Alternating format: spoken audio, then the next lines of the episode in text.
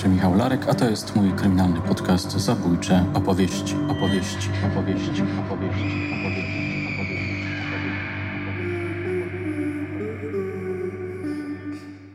Dzień dobry, nazywam się Michał Larek. Moim gościem jak zwykle jest Michał Bajer, znawca seryjnych zabójców ze Stanów Zjednoczonych, ale nie tylko i dzisiaj właśnie to nie tylko jest dla nas e, kluczowe, albowiem przenosimy się do Rumunii.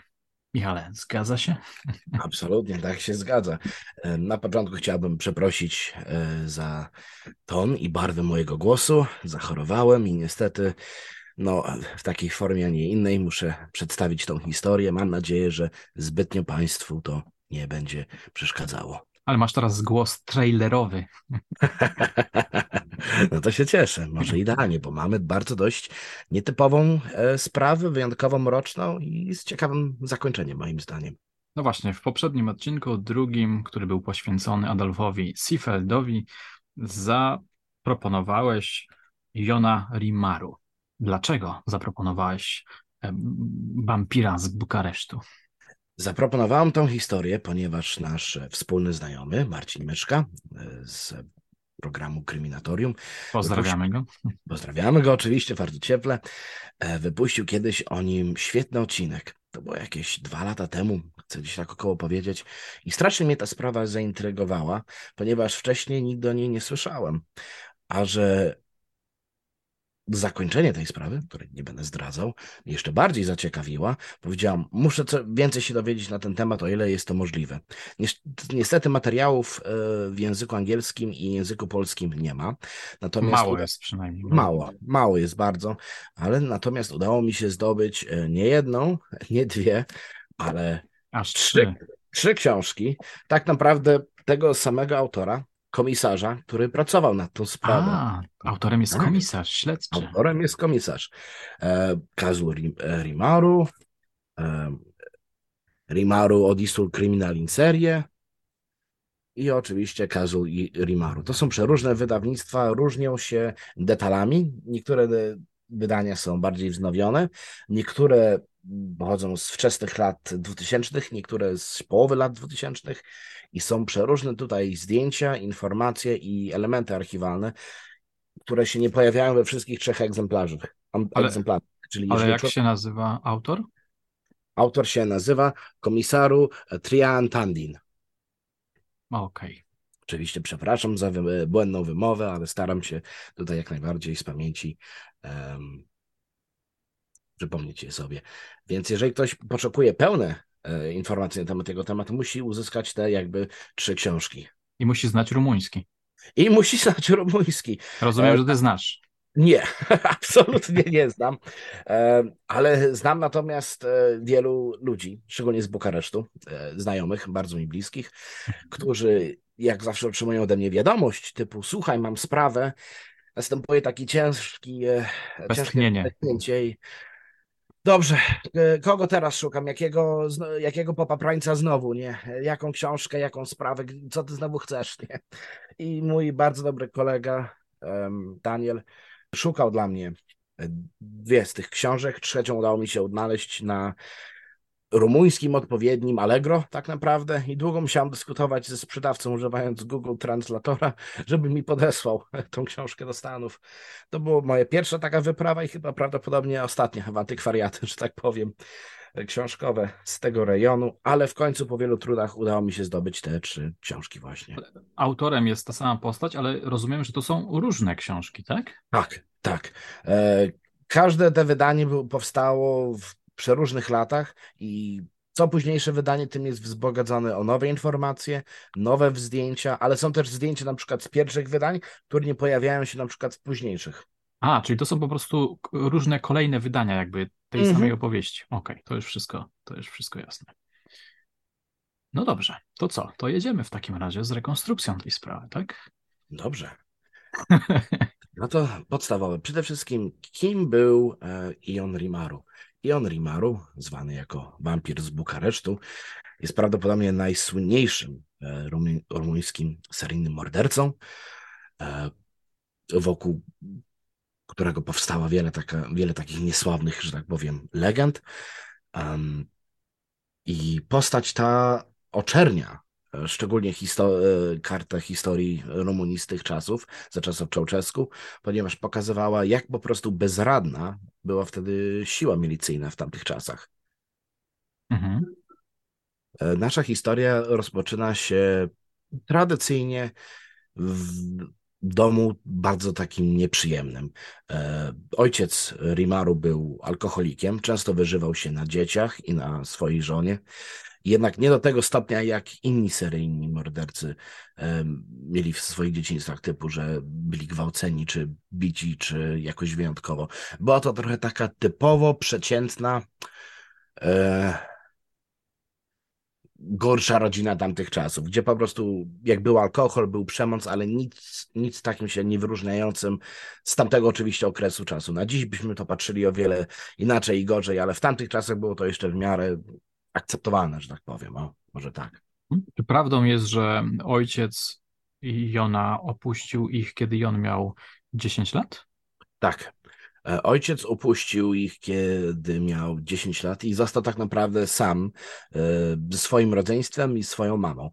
E, był bardzo kiepskim uczniem. Parę klas musiał wiele razy powtarzać. Nauczyciele mówili, że nie ma wyjątkowych zdolności ani matematycznych, ani pisemnych, ani pod względem czytania. Często gdzieś myślał o przeróżnych, nie wiadomo, błąkał gdzieś tam myślami. I często był problem, e, były problemy po prostu zachowawcze e, sprawiał. Wdawał się w bójki. Tak, wychowawcze. Wdawał się w bójki. Strasznie chciał jakby zagadać z dziewczynami, ale miał potworną nieśmiałość. Już wtedy e, zauważono, że ma e, skłonność do samookaleczania. Raz jeden e, z jego studentów, czy z, z, klasy po prostu kolegów, to może kolegów to duże słowo, bo tak naprawdę kolegów nie miał, ale zauważył, że małym nożem czy scyzorykiem tnie się po prostu na nodze i na swojej nodze, lewej czy prawej, nie wspomniano na której, było minimum chyba z 40 takich ran. Wyczytałem, że jakkolwiek nas uważano, że był półanalfabetą, to jednak y, został studentem weterynarii. Tak. E, na początku chciał pójść w kompletnie innym kierunku. Wydaje mi się, że coś chciał z, z chemią i fizyką studiować. Jest niestety kompletnie mm, ten poziom przerastał go i w końcu poszedł po prostu na weterynarię. Trochę, trochę takim fartem, bo był chyba ostatnim albo przedostatnim, który się dostał do tego roku. Jego oceny nie były zadowalające, ani tym bardziej jego obecność na wykładach. Mhm już w akademiku sprawiał e, problemy. E, wielu studentów, współlokatorów, e, bo miał mieszkanko studenckie. Nie pamiętam dokładnie, jak się to nazywa po polsku. Akademik. Akademik, tak, dziękuję. Jak mieszkał w akademiku, skarżyli się często, że mm, jest brudny, niedomyty, strasznie śmierdzi od niego, że potrafi się załatwić po prostu w środku pokoju i nie posprzątać po sobie. Czyli taka prymitywna natura. Prymitywna wręcz natura. Potrafił, jeżeli jakaś dziewczyna mu się spodobała z klasy czy z innego kierunku, to potrafił za nią pójść aż pod drzwi samego akademika i nawet jeżeli go nie wpuściła, to potrafił godzinami, aż do ranka przesiadywać przed tymi drzwiami, czekając aż może go wpuści. Mhm. Wyczytałem, że w 1967 roku stwierdzono u niego zaburzenia psychiczne. Tak, już wcześniej ukryto u niego, że tak powiem, problemy psy, psychiczne. E, problem polega na tym, że nie był, nie był jakby motywowany do dalszego leczenia. Czyli powiedziano mu, że rzeczywiście ma już problemy i powinien zgłosić się do jakiegoś psychiatryka czy do jakiejś zajezdni lekarskiej, jednak on kompletnie zlekceważył e, te jakby ostrzeżenia lekarzy i dalej brną w swoje. Problem przez to jest taki, że on był tak, takim wiecznym studentem, czyli on już miał wtedy 24-25 lat, podczas gdy większość jego innych kolegów z roku pokończyło studia, on wciąż się jeszcze kręcił chyba na pierwszym czy, czy na drugim roku, nie pamiętam już dokładnie. Mhm, okay. Miał po prostu przerażająco niską ocenę i e, obecność na wykładach i zajęciach. No i co, w pewnym momencie zaczyna napadać na dziewczyny, na kobiety, tak? Jego e, pierwszy akt zbrodni był e, Elena Oprea, jeśli dobrze pamiętam nazwisko, e, ale nie doszło do jej zamordowania, ponieważ nadchodzący jakiś człowiek z drugiej końca ulicy odstraszył go. Natomiast y, strasznie. Aha, poczekaj, czekaj, to ci, przepraszam, mhm. wejdę w słowo, bo z, ja mam do dyspozycji artykuł Jarosława Stukana mhm. Y, i z jego wersji wynika, że do, że, do nie, że, nie, że nie doszło do zabójstwa niejakiej Floricji Marku, 21-letniej lekarki, natomiast do zabój, doszło do zabójstwa tej 22-letniej Oleny Eleny Oprea.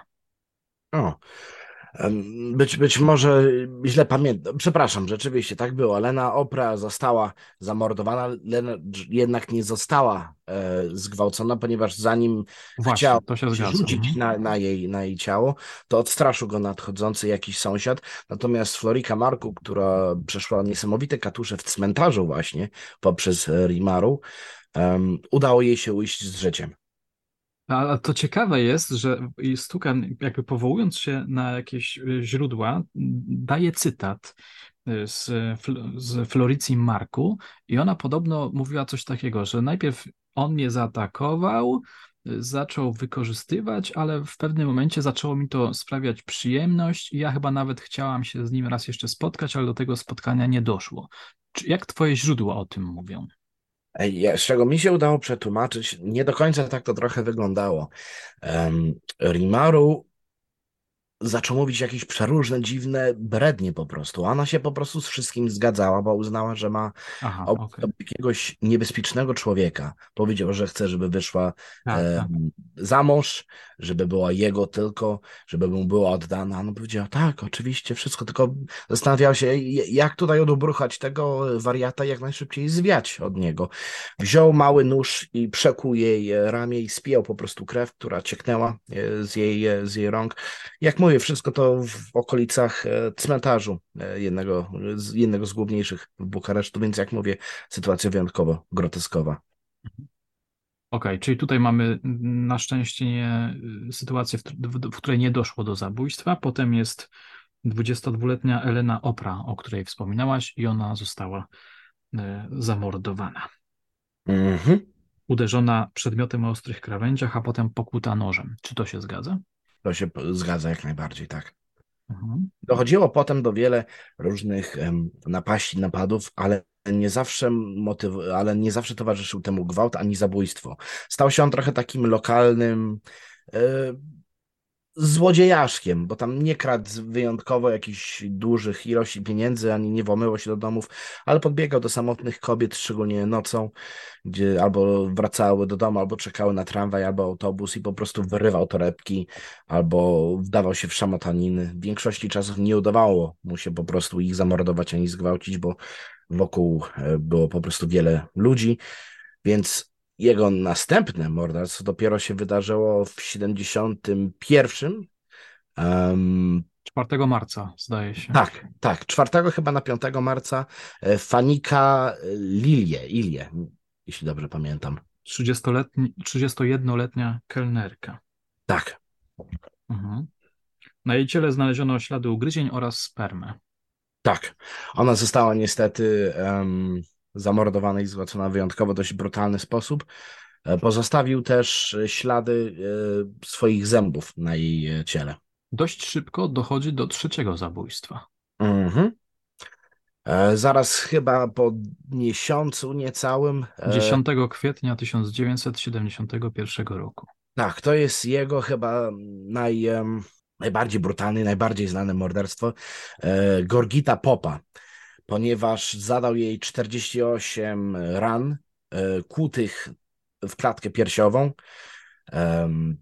w okolicach krocza, nóg. Wiele razy też w głowę ją uderzył jakimś metalowym prętem, złamał jej chyba żebra i na końcu, co jest już wyjątkowo perfidne, wygryzł jej po prostu genitalia. I wtedy chyba miano już um, pewność, że grasuje jakiś wielokrotny sprawca. Nie wiem, czy wtedy mówiono seryjny zabójca, wątpię w to. Nie, e, słowo seryjny zabójca w ogóle nie padało, pomimo, że komisarz Trian Tandin, e, w swojej książce przynajmniej, mówi, że już wtedy e, był tego zdania, że jest bardzo niebezpieczny człowiek grasujący w Bukareszcie i trzeba powołać specjalną komisję policyjną, żeby się tą sprawę zajęła. Miał dość o, wielki opór, ponieważ nikt nie chciał się przyznać, że na ulicach jak owego pięknego miasta i jakże pięknej utopii socjalistycznej grasuje w ogóle seryjny morderca. Przecież był to, jak już znamy, wynalazek e, z dekadentnego zachodu, a nie w nowej socjalistycznej, pięknej utopii. E, więc trochę się namęczył, żeby powołać tę komisję i w końcu, już po tym ataku uznano, że rzeczywiście jest potrzeba i muszą trochę bardziej poszerzyć swoje działania i odnaleźć e, właśnie tego człowieka. Właśnie tutaj warto podkreślić ten kontekst, że to są, że to jest komunistyczny kraj, jak i wtedy Polska, PRL, a w takich e, krainach wiecznego szczęścia przecież nie dochodzi do, e, do, do zbrodni. Jak przeglądam sobie prasę z czasów komunistycznych, no to rzeczywiście bardzo rzadko pojawiają się jakieś materiały o o mrocznych, e, posępnych, brutalnych zbrodniach. Tutaj w takim razie to samo było. Zresztą pamiętasz, jak rozmawialiśmy e, ostatnio na temat Siefelda, to podobna była sytuacja, ponieważ e, nazistowskie Niemcy również nie chciały informować społeczeństwa o takich zwyrodniałych jednostkach. Oczywiście, że tak. Informacje na ten temat często się tuszowano albo nie opisywano w lokalnych gazetach. Różnica jest tylko taka, że Seafeld, może to trochę dziwnie zabrzmi, miał na tyle nietypowy i inteligentny modus operandi, że to był człowiek, który pojawiał się i znikał i rozpłynął się po prostu jak w mgle za każdym razem. I do dziś, jak mówię, wiele e, wątpliwości jest odno co odnośnie tej sprawy.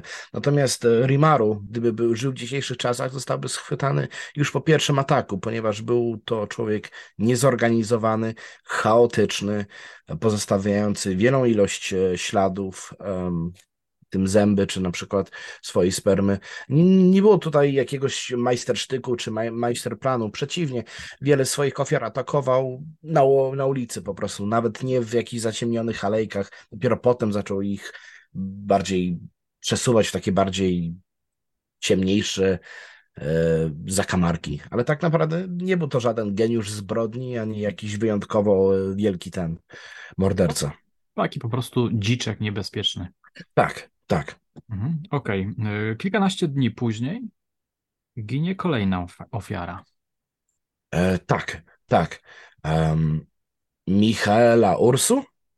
E, jednak nie udało mu się dokonać gwałtu na jej ciele i musiał po prostu uciekać i znalazł inną ofiarę tego samego wieczoru i miał przy sobie metalowy pręt i miałby drugą ofiarę, Gdyby nie fakt, że też on chyba ten pręt zgubił, czy była jakaś osoba nadchodząca, on się przestraszył, puścił ten pręt i po prostu zwiał.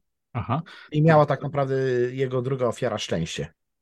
Mm, to ja pozwolę sobie jeszcze powiedzieć, co wyczytałem w tekście Jarosława Stukana, jeśli chodzi o Micha Micha Michaelę Ursu, która była pracownicą naukową, że jej zwłoki zabójca sprofanował, to znaczy kąsał jej piersi oraz wygryzł wejście do pochwy. Całkiem możliwe. O dziwo, e, pod tym względem jest niewiele e, opisane już w, w późniejszym jego morderstwie. Jak mówię, najbardziej to jest właśnie e, morderstwo Gorginy opisane, gdzie jest wyjątkowo um, pokazane i opisane dokładnie, jakie ślady ataku było na, na jej osobie. Natomiast w późniejszych jest, jest już mniej detali, natomiast w jednej książce, i e, nie pokażę e, wyjątkowo tutaj Państwu, są e, zdjęcia po prostu sceny zbrodni. Trochę inaczej przedstawiają, w jaki sposób została odnaleziona ofiara, w jakiej pozycji i jakie miała Aha, tak okay. ślady na sobie. Mnie zainteresował fakt, znaczy fakt albo informacja podana przez Stukana, że jeśli chodzi o ciało Michaeli Ursu, to tam biegły chirurg szczękowy zbudował prawdopodobny model obu szczęk sprawcy. Tak, ja teraz ten model Państwu przedstawię. Krzywy zgryz. Mhm. E, Wyjątkowo ciekawe ząbki i wyjątkowo podobno bardzo przykra higiena ustna, z czego udało mi się wyczytać. E, Rimaru e, rzadko mył zęby, w ogóle rzadko się kąpał, rzadko się mył, więc higiena osobista nie była tutaj nawet jakimś ważnym elementem w jego codziennym życiu. I zdaje się, że w związku z tą zbrodnią y, pojawia się tutaj y, element istotny dla śledztwa. To znaczy, pod ciałem zostaje odnaleziony fragment zwolnienia lekarskiego. Tak, Przemoczony, nieczytelny. ale udało się wywnioskować, skąd te em, zwolnienie lekarskie pochodziło. I pochodziło ono właśnie z zajezdni lekarskiej, która znajdowała się na terytorium uniwersytetu.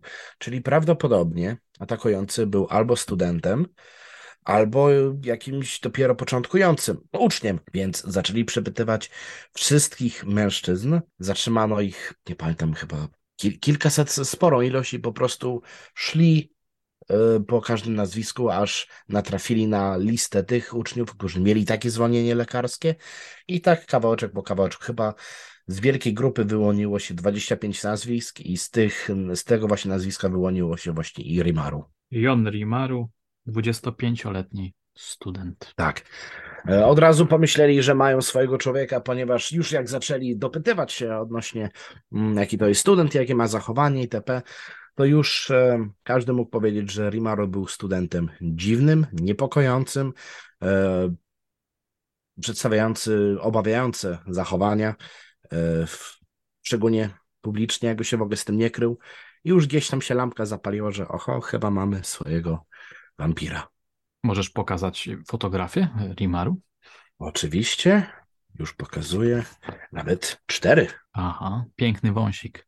Ale przystojny, Mhm. przystojny był, przynajmniej ze zdjęć wynika, że był całkiem przystojny. Ze zdjęć wynika, że rzeczywiście nie był to może jakiś e, odpychający wizualnie człowiek, jednak wystarczyło chyba pięć minut z nim i każda osoba po prostu się e, zniechęcała kompletnie do niego poprzez jego właśnie dziwne zachowania, e, wykrzyki, płacze. Em, odstrasza po prostu od siebie ludzi. Mhm. Czyli co, zatrzymano go? On się przyznaje do winy, czy się nie przyznaje? Jak to było? No, na początku oczywiście, jak się rzucili na niego, to wykrzykiwał, że jest niewinny, że tego oczywiście nie dokonał. Widzia, odnalał, udało mi się odnaleźć reportaż w internecie. E, To jest chyba część, część jakiegoś większego dokumentu, gdzie jest nagrane jego zatrzymanie chyba. O, Nie, nie wiem, czy to jest zatrzymanie, czy już z, z sądu jest to e, nagrane. Jak chyba z pięciu czy sześciu chłopa trzyma go i szczękę mu tutaj otwiera, i on się stara wyrywać i itp., żeby porównać po prostu, że te zęby, y, które zostały odnalezione, jakby ślad ten pasuje do jego zębów. Więc udało mi się na przykład coś takiego odnaleźć. I wiem, że taka podobna sce- scena też miała miejsce albo na zatrzymaniu, albo już też na sali sądowej. Strasznie się wywijał, krzyczał, ja- ja- jak dzikie, dzikie zwierzę się po prostu zachowywał podczas tego zatrzymania. przyznał się w końcu do winy, czy nie? Przyznał się w końcu do winy, ponieważ został poddany e, e, metodom e, perswazyjnym. W książce jest opisane, jak O, dochodziło do rozmowy. Oczywiście komisarz trochę stara się trochę ogładzić sytuację i przedstawić fakt, że no wtedy trochę inaczej praca milicyjna wyglądała. bili go po piętach, jak Kolanowskiego? Bili go- Znaczy nie, nie musieli go wyjątkowo aż dużo bić, ponieważ fakt był taki, że dowody po prostu były no, niesamowite po prostu. Em, tutaj nie było kwestii, że jest jakaś niepewność, trzeba było wydusić em, od tego człowieka przyznanie się do winy. Nie, wiadomo było, że to był on. Chodziło to, bo po prostu, czy się w końcu sam z siebie przyzna, czy oni mają mu do tego pomóc. Bo oni już wiedzieli, że to jest ich człowiek i że sprawa tak naprawdę za chwilę zostanie zakończona. Właśnie w Polsce czasami się mówiło za PRL-u, że przyznanie się do winy to jest taka korona dowodów, ukoronowanie tak Tak. dowodowe.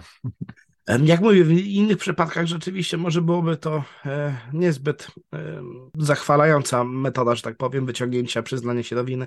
Jednak w tym przypadku, gdzie dowody są raczej dość takie oczywiste, lekka metoda perswazji była oczywiście, podejrzewam, e, jak wspomina komisarz, użyta, ale nie do tego stopnia, że był on jakoś wyjątkowo katowany czy maltretowany. Wyczytałem, że e, on się w trakcie przesłuchań przyznał do różnych innych e, przestępstw, do, do kradzieży, do prób zgwałcenia, do prób zabójstw. trochę tego było. Bardzo dużo tego było. Okazuje się, że ale to był taki e, w ogóle straszny nieudacznik, jeśli chodzi o e, kradzieże, czy inne napaści, czy ten. Te morderstwa, które, do których się przyznał, do których po, e, przyznał się samemu sobie, to trochę tak, trochę fartem mu się, że tak powiem, udały. Wszystkie inne jego umiejętności e, kończyły się najczęściej fiaskiem. Nie potrafił nieraz wyrwać nawet kobiecie torebkę e, z ulicy, więc sama jego list, lista tych zbrodni jest o wiele większa niż tych jego morderstw, ale większość się kończyła albo fiaskiem, albo niepowodzeniem, albo z jakimś śmiesznym małym łupem. Oczywiście mhm. w naszym mniemaniu. Tak. W trakcie przesłuchań udało się ustalić e, nieznacznie, jak pisze e, Stukan, motywację przestępcy. Okazało się, że widok krwi pobudza go, podnieca. On y, lubił obcować płciowo z kobietą, która jest y, zakrwawiona, ale też nieprzytomna. I Stukan jeszcze mu pisze, napisał coś takiego. Ja może przeczytam to zdanko, bo ono jest ciekawe. Jestem ciekaw, jestem też, mm. no jestem ciekaw, co ty o nim, o tym zdaniu powiesz. Y, pierwszy stosunek, pierwszy spełniony stosunek płciowy odbył z pijaną do nieprzytomności kobietą. Przy istnieniu lęków dało mu to dużą pewność i satysfakcję, tym samym zafiksował się na fantazjach skoncentrowanych na bezpieczeństwie w kontakcie z nieprzytomną kobietą i dominowaniu nad nią w takiej sytuacji. Był to, pisze Stukan, element warunkowania, czyli jakby seks z nieprzytomną czy martwą kobietą y, dawał mu poczucie bezpieczeństwa. E, tak, pod tym względem mogę się zgodzić. Przede wszystkim on miał skłonności też nekrofi, nekrofiliny, ponieważ wiele ofiar, które zostały już zamordowanych, dopiero wtedy z nimi e, chciał współpracować, a niekiedy jeszcze żyły na przykład. Czyli tutaj już mamy chyba pierwszego czy drugiego stopnia, podczas gdy jeszcze ciało jest e, w miarę ciepłe. Oczywiście potem już nie był tak zainteresowany tym ciałem, co jest chyba początkujące stadium pierwsze czy drugie nekrofiliny, nie pamiętam dokładnie teraz, które. Więc jak najbardziej ta chęć kontroli i pełnej dominacji nad sytuacją rzeczywiście była dużym elementem, tak samo jak i chęć ugryzień, krwi, jakiejś takiej fizycznej, wyjątkowo brutalności właśnie podczas e, tego gwałtu też. I co, elementy nekrofilii, elementy e, kanibalizmu? Kanibalizmu nie do końca, ponieważ nie udowodniono, że on te części ciała zjadał. Mamy tutaj trochę taką sytuację, jak czy, An, czy Andrzej na przykład, że się tutaj powołam na inną postać, czy Andrzej Czygatiło był na przykład kanibalem. Oczywiście, z czego wiadomo, wyżerał części na przykład swoich ofiar, ale nigdy nie było udowodnione, że w wielu przypadkach zjadał. Część po prostu żuł i wypluwał. E, w przypadku Rimaru też tego wiemy, żuł po prostu przez jakiś czas, może jak gumę do rzucia, ohydnie to brzmi, i, i wypluwał. Nie było nic w książce, z czego mi się udało wyczytać, że na pewno na przykład konsumował części tych swoich ofiar, czy na przykład jak wygryzł e, Gorginie e, genitalia, że na przykład skonsumował je e, w, w tamtym czasie, czy nawet w, potem, bo są oczywiście zbrodnie, gdzie ktoś pożera na miejscu, albo na przykład potem preparuje to ludzkie mięso w jakiś specjalny sposób, ale na przykład nie udało mi się ustalić E, że i, i Rimaro na przykład był kanibalem. Myślę, że po prostu chęć zadania bólu i, wpa, wpadnięcia w takiego szału e, kompletnie zawładnęło jego umysłem i po prostu musiał się no, na, na, na czymś wyżyć i czy rękami, czy zębami, czy czymkolwiek mógł, chciał jakby rozszarpać tą swoją ofiarę. Dopiero potem się już wtedy uspokajał. Jak mówię, nie, nie odnalazł nic, co by na pewno dopisywał, okay. był to kanibal. Bo ciekawe właśnie jest to, że Stukan umieścił tę postać w rozdziale zatytułowanym Wampiryzm i kanibalizm seksualny i tak się zastanawia, czy był kanibalem, e, czy też nie był kanibalem. Myślę, że byłoby o wiele innych e, przypadków notowanych w jego karkotece kryminalnej. Sam się osobiście nie do tego nie przyznał, a Ilość, że tak powiem, dowodów też nie wskazywałoby na to. Spijanie krwi oczywiście, ale to się łączy raczej z wampiryzmem, aniżeli z kanibalizmem i na przykład pożeraniem ludzkiego mięsa. Stukan jeszcze powołuje się na mm, rumuńskiego psychologa, który, Tudorola, Tudorela Butoi, który e, badał kilka lat po egzekucji Rimaru e, sprawę i on się tam doszukiwał, mm, doszukiwał się kompleksu niższości, który kompensował sobie poprzez zbrodnie, ale, i to jest bardzo ciekawe, kliniczną likantropię, czyli jakąś zaburzenie psychotyczne polegające na tym, że ten, kto spija krew, wyobraża sobie, że przemieni się na przykład w wilka. Bardzo interesujące i być może nawet by pasowało to do y, sprawy Rimero, jednak y, podczas jego przesłuchań czy w opisie w książce nie od, mogłem odnaleźć nic, co by wskazywało na fakt, że czuł się, że przemienia się w jakąś e, nadprzyrodzoną e, istotę, dokonając te czyny. Jego sam akt jakby po prostu zadawalał, a nie przypisywał e, do tego jakiejś, że tak powiem, ideologii czy mitologii. Mhm. No dobrze, czyli co? Został przesłuchany, przyznał się do winy, przyznał się do innych y, czyn, czynów przestępczych. Co było dalej? No i wtedy ruszył proces. E, proces nie trwał jakoś wyjątkowo długo. Mam tutaj nawet zdjęcie z tego procesu. I dać go tutaj. Jest, jest, widzimy go. E, no i oczywiście tutaj podczas procesu było to raczej wiadomo, jak się zakończy sprawa e, egzekucją, bo wtedy obowiązywała oczywiście kara śmierci, ale podczas procesu padła, że tak powiem, największa bomba. Sprawa, element, który mnie najbardziej zaskoczył. E, ojciec Rimaru w którymś momencie pojawił się, pojawił się chyba też na sali sądowej, z czego udało mi się wyczytać, i zaczął bronić swojego syna. Tak po prostu nagle, po paru latach, kontakt z ojcem odnowiony. I w którymś momencie Rimaru wykrzycz, e, wykrzyknął: To nie ja, to on mi kazał to wszystko zrobić, to on jest wszystkiemu winien. Ojciec e, Rimaru się strasznie speszył i od tego momentu nie pojawił się już na sali sądowej i nie wypowiadał się w ogóle na temat swojego syna. Po prostu jak kamień w wodę. I za chwilę tutaj zdjęcie pokażę. To zdjęcie pewnie można odnaleźć w internecie, a już udało mi się odnaleźć to zdjęcie. Okej, okay. a co on tam trzyma na tym większym? On zdjęciu? trzyma pieniądze jakieś. Um, nie wiem, czy to było już zdjęcie dowodowe, czy po prostu jakieś tam zdjęcie pamiątkowe. To są jedyne dwa mi znane zdjęcia właśnie Florei. Mhm.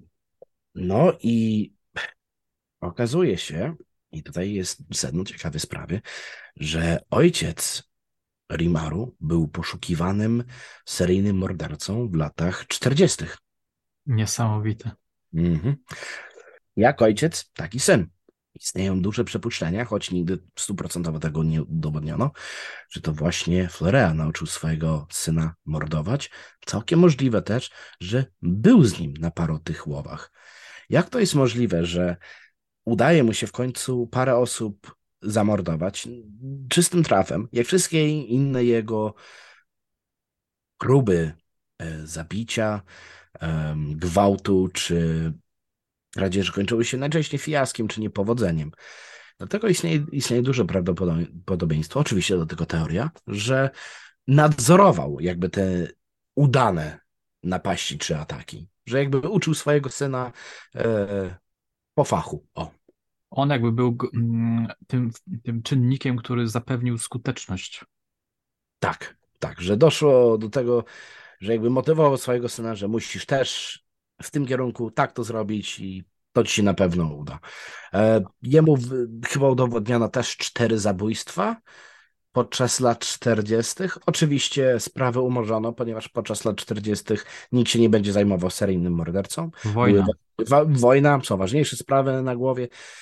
I tak naprawdę sprawa trochę o nim ucichła. Nie wiadomo, czy sam przestał mordować, czy już czuł się zbyt staro, czy bał się, że już niebezpieczne terytoria, czy rzeczywiście może zabijał po kryjomu i nigdy nikomu o tym nic nie mówił. Nie wiadomo. E, w każdym razie wiadomo, że zniknął i dopiero po roku został odnaleziony. Po roku, ale od jakiej daty? Od śmierci swojego syna. Oczywiście, tutaj może dokończymy w takim razie sprawę Iona. I on oczywiście został skazany na śmierć. Został, e, śmierć miała zostać wykonana poprzez przywiązanie go do drewnianego słupa i sześciu czy siedmiu strażników miało wycelować w niego karabin i po prostu go przeszyć kulami. Dość wyjątkowo e, brutalna śmierć. Podobno jak go przywiązywali, to się strasznie wymigiwał i pierwsza salwa nie zabiła go do końca, tylko chyba mu parę część kości połamała, on jeszcze żył, dopiero gdy chyba drugą salwę wykonało, to wtedy padł stuprocentowo. Strasznie się wymigiwał, krzyczał, błagał o litość, mówił, że to wszystko jego ojciec wymyślił i on jest tego niewinną ofiarą.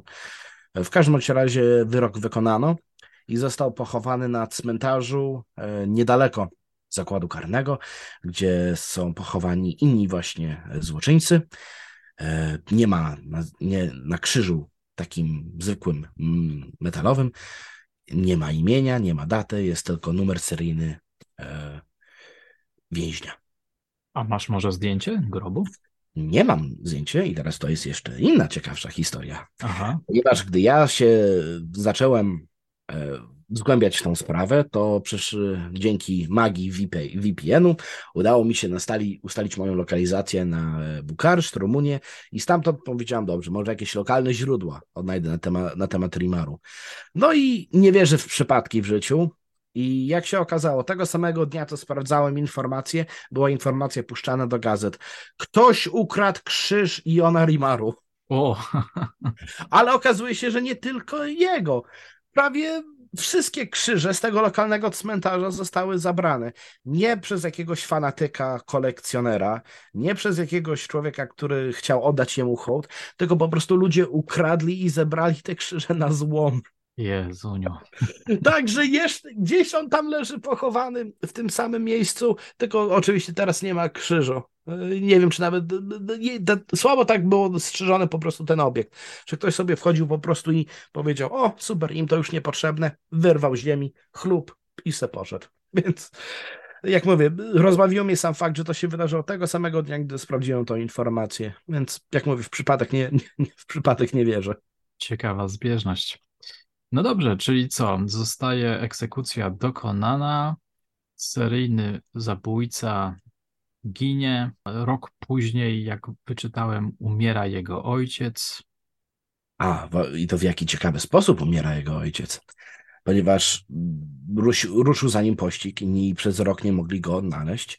No i tutaj o dziwo, i nawet w książce jest tak naprawdę bardzo mało detali odnośnie tej sprawy. Został odnaleziony przez oficerów podobno w pociągu. I on podobno podczas ucieczki z tego pociągu rzucił się, z tego, rzu, rzucił się po prostu na szyny i popełnił samobójstwo. Czy ktoś mu w tym samobójstwie pomógł? Tak naprawdę nie wiadomo, bo sprawa została natychmiast bardzo szybko, że tak powiem, zakończona. Aż, aż, aż zbyt szybko. Nie było nawet w książce jakiejś dywagacji, czy rozmyślania, czy nawet nie było dodatkowego rozdziału, że świetnie, to teraz idziemy w poszukiwaniu za ojca. Nie, tylko sprawa tak jakby jak najszybciej trzeba było tę sprawę zakończyć. Są podejrzenia z tego, co wyczytałem, że za jego śmiercią stoi służba zwana Securitate. Tak, jest, jest to duże prawdopodobieństwo. Oczywiście stuprocentowych dowodów nie ma i to jest wszystko domniemania i dywagacje, ale takie możliwe, że po prostu odnaleźli go na tym pociągu i postanowili tu i teraz wykonać e, wyrok.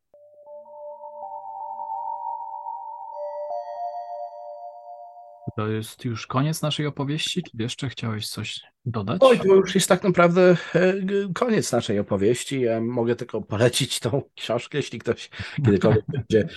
Um, trudno ją teraz odnaleźć. Um, dziś obecnie. Wygląda o właśnie, pokaż nam komisarza. Taki czeski troszkę. Właśnie. O, oczywiście już po, po, po paru latach, że tak powiem. Um, ale muszę powiedzieć, że bardzo byłem zadowolony z tej książki, bo jest naprawdę sporo informacji, jest sporo akt i jest sporo też e, zdjęć, w tym naprawdę wyjątkowo mocnych, że sam byłem zszokowany, że w ogóle były, doszło do publikacji e, w takich książkach. Kompletnie bez cenzury, nic nie pozostawione do wyobraźni. E, interesująca sprawa głównie dlatego, że jak mówię, rzadko się trafia na okaz z ojca i syna, którzy oboje jakby w ten sam fach weszli, czyli mordowanie. jestem bardzo ciekawy, czy oni rzeczywiście razem zabijali. Całkiem możliwe, całkiem możliwe. Jest to teoria, do której się osobiście skłaniam. Aha. Ale oczywiście myślę, że chyba, że lata miną, nigdy, nigdy do końca się prawdy e, nie dowiemy. Tak jest. Chociaż, o, przepraszam, dodam jeszcze jeden fakt. Rimaru ma brata, który Aha. dziś żyje i był przynajmniej, nie wiem czy jeszcze jest, e, wywiad z nim. Na YouTubie, gdzie twierdzi, że jego brat i ojciec zostali wmontowani po prostu A, i że byli kozłami ofiarnymi. no dobrze, to w takim razie e, stawiamy kropkę nad i dzisiejszego odcinka, ale jednocześnie zapowiadamy antybohatera czwartego, czwartej odsłony naszej eksperymentalnej serii, czyli kto to będzie? To będzie Peter Kurten, wampir z Düsseldorfu. Masz ciekawe materiały? O, mam dwie bardzo rzadkie książki z lat 30. i fotografię prasową z lat 30. Wspaniale. W takim razie, Michale, bardzo, bardzo Ci dziękuję jak zawsze za niezwykle inspirującą i świetnie podaną historię. Żegnamy się. Żegnam, żegnam i mam nadzieję, że historia się Państwu podobała. Dziękuję z całego serca. i zapraszamy do kolejnego odcinka poświęconego Peterowi Kurtenowi. Thank you.